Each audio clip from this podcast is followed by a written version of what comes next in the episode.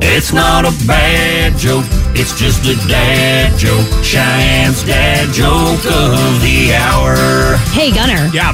What do you call a penguin in the White House? What do you call a penguin in the White House? Lost.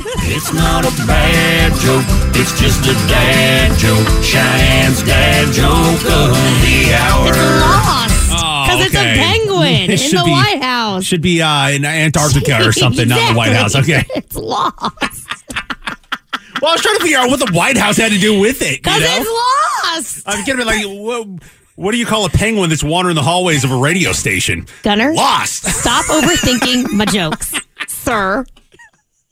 Cheyenne's dad jokes every weekday morning at 7:50 here on Campbell Country.